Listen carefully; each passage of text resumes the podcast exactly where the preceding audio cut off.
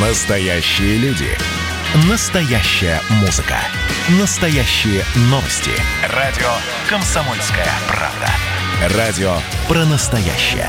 97,2 FM. эм.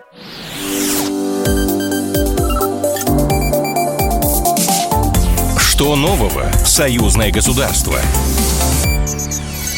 Здравствуйте, меня зовут Михаил Антонов, и в эфире программа «Что нового? Союзное государство». Традиционно мы подводим информационные итоги, которые касаются союзного государства, что было важного, интересного и актуального.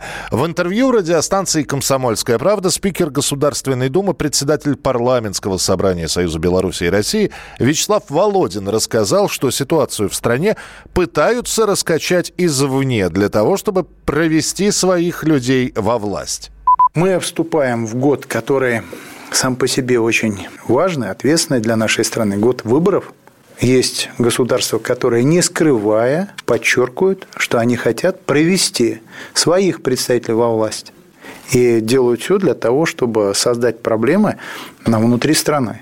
И вот э, прошедший митинг, его инициаторы, и те, кто организовывал это все, они являются просто-напросто инструментом этого влияния, пешками в этой большой политической игре против нашей страны.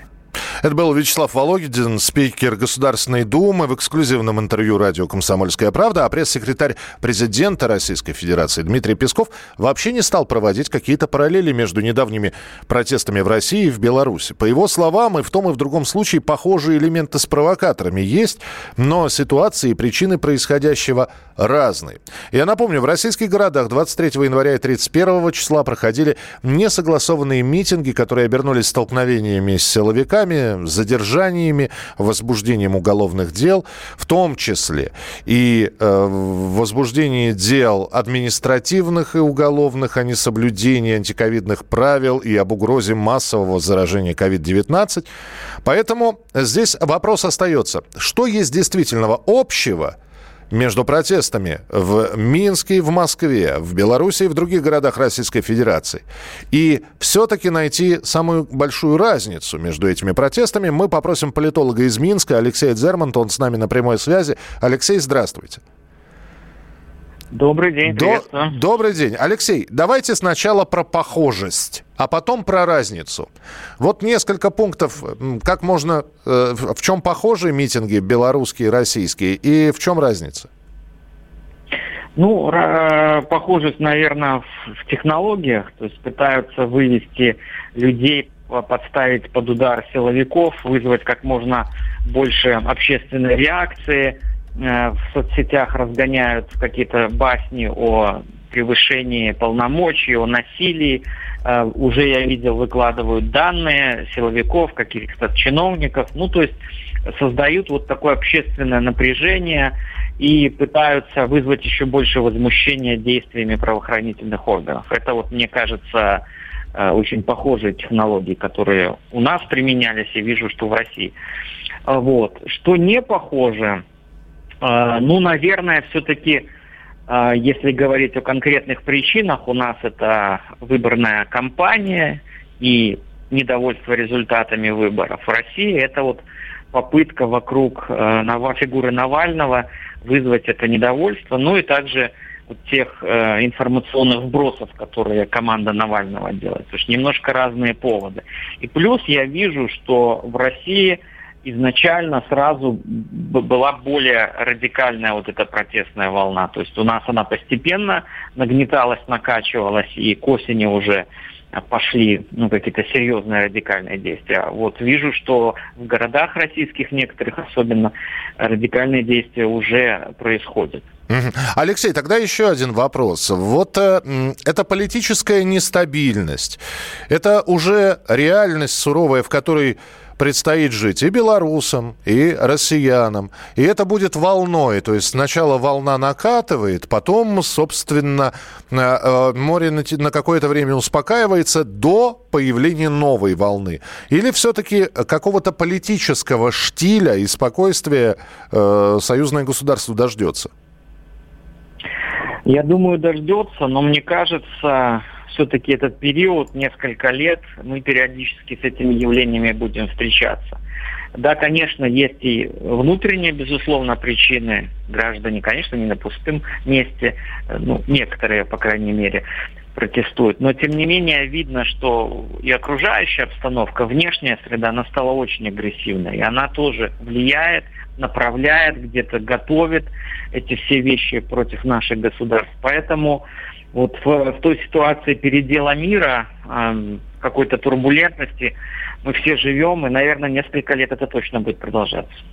Э, ну, последим. Значит, будем чаще встречаться в эфире и обсуждать это все. Спасибо большое. Э, в нашей программе «Что нового союзное государство» Алексей Дзерман, политолог из Минска. Еще одна новость. Премьер-министр России Михаил Мишустин подписал постановление о возобновлении пассажирских перевозок железнодорожным транспортом с Беларусью с 8 февраля. Об этом сообщили в пресс-службе Кабинета министров.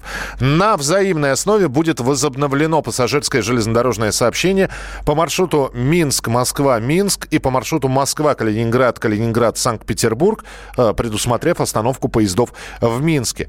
В общем, это очень благая новость, потому что вот до последнего момента, собственно, путей попадания в Беларусь было несколько, и, надо сказать, либо был очень бюджетный, но который не все воспринимают, это автобусное сообщение, либо совсем не бюджетный, потому что цены там были довольно серьезные, это самолетом. Ну и, кстати, про самолеты. Увеличится число авиарей... авиарейсов до пяти вместо трех. Начнут летать самолеты в Беларуси, Санкт-Петербурга и Ростова-на-Дону, но пока по одному разу в неделю. А, с нами на прямой связи Лариса Раковская, главный редактор газеты «Союзная вечь». Ларис, приветствую, здравствуйте. Здравствуйте, здравствуйте. Ну что же, во-первых, «Ласточки», да, «Ласточки» запустят скоростные поезда между Москвой и Минском. И за сколько теперь можно будет попасть э, э в Минск или из Минска в Москву?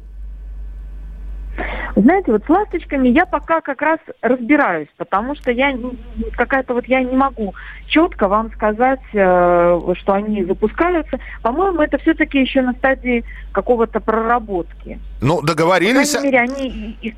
Договорились, Нет, да. Знаете, ну, да, договорились, но когда это будет, э, я могу вот, вот то, что уже ну, как бы запускается, да, то я могу понимать. Да, а давайте, вот да, давайте, что запускается и по ценам, сколько это будет стоить? Э, да, да, да, да. Пожалуйста. Ну, во-первых, во-первых, как бы сказать, да, э, наконец-то мы опять возвратились к, к поездам привычным. Вот. Но сказать, что это тоже такое дешевое удовольствие, э, или ну, доступное удовольствие не скажешь, потому что вот из Минска э, и в Минск пока, ну как бы именно белорусская железная дорога запускает свой фирменный поезд.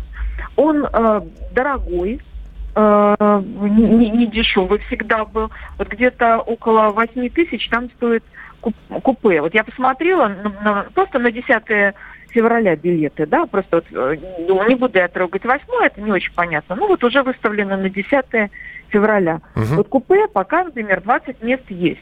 Так. Э, свободных. Ну, всего 20, я бы даже сказала уже, да? Потому что, например, а, вот в СВ вообще только один билет остался э, не продан. А СВ сколько? Пока.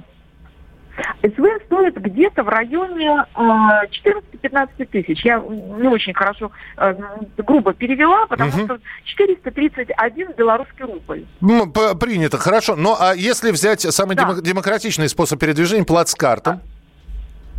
Э, вы знаете, в этом э, поезде или нет плацкарта, а, вот или... Так э, или плацкарт уже распродан, да, потому что вот я посмотрела, на, на этом не было.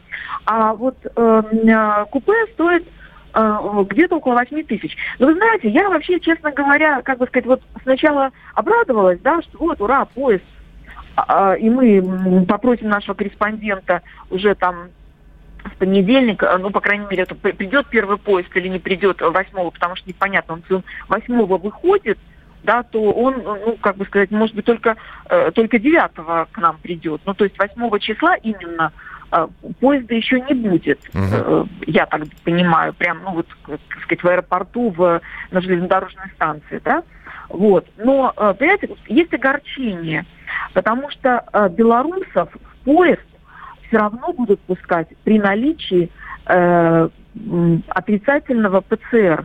Э, то есть нужно все равно сдать а, вот этот вот анализ.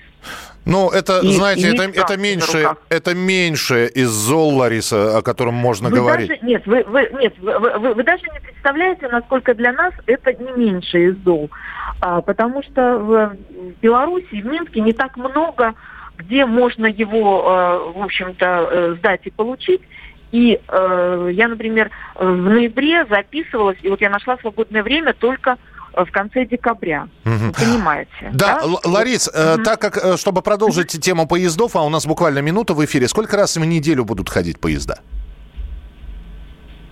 Ну, пока, по-моему, только, э, ну, наверное, каждый день будет ходить белорусский поезд и, и российские. Угу. Ну, я не знаю тогда, сколько это посчитать. Просто Но мы пока же... они просто по, по два поезда. Мы же понимаем, что, э, опять же, есть зимний сезон, а с увеличением пассажиропотока вполне возможно и дополнительные поезда будут вводиться, и более часто они станут ходить. Конечно. Я думаю, что, в общем-то, э, и, и, и ласточки в том числе подключатся. Просто пока вот я, например, еще какой-то вот четкой картины с этим не вижу. Я не вижу их, э, что они вот в расписании. Их, это, мне кажется, что это еще только как раз э, вот пока нет вот этого такого массового железнодорожного сообщения, то, э, ну, то вот, как бы сказать, как раз вот эту, этот вопрос и решаться. Значит, Потому... значит, Ларис, я что предлагаю? Чем ближе к праздникам, тем чаще будем встречаться в эфире. Главред газеты «Союзная вечь» Лариса Раковская. А с вами была программа «Что, новое, что нового союзное государство?». Оставайтесь с нами. Э, что нового? Союзное государство. Программа произведена по заказу телерадиовещательной организации Союзного государства.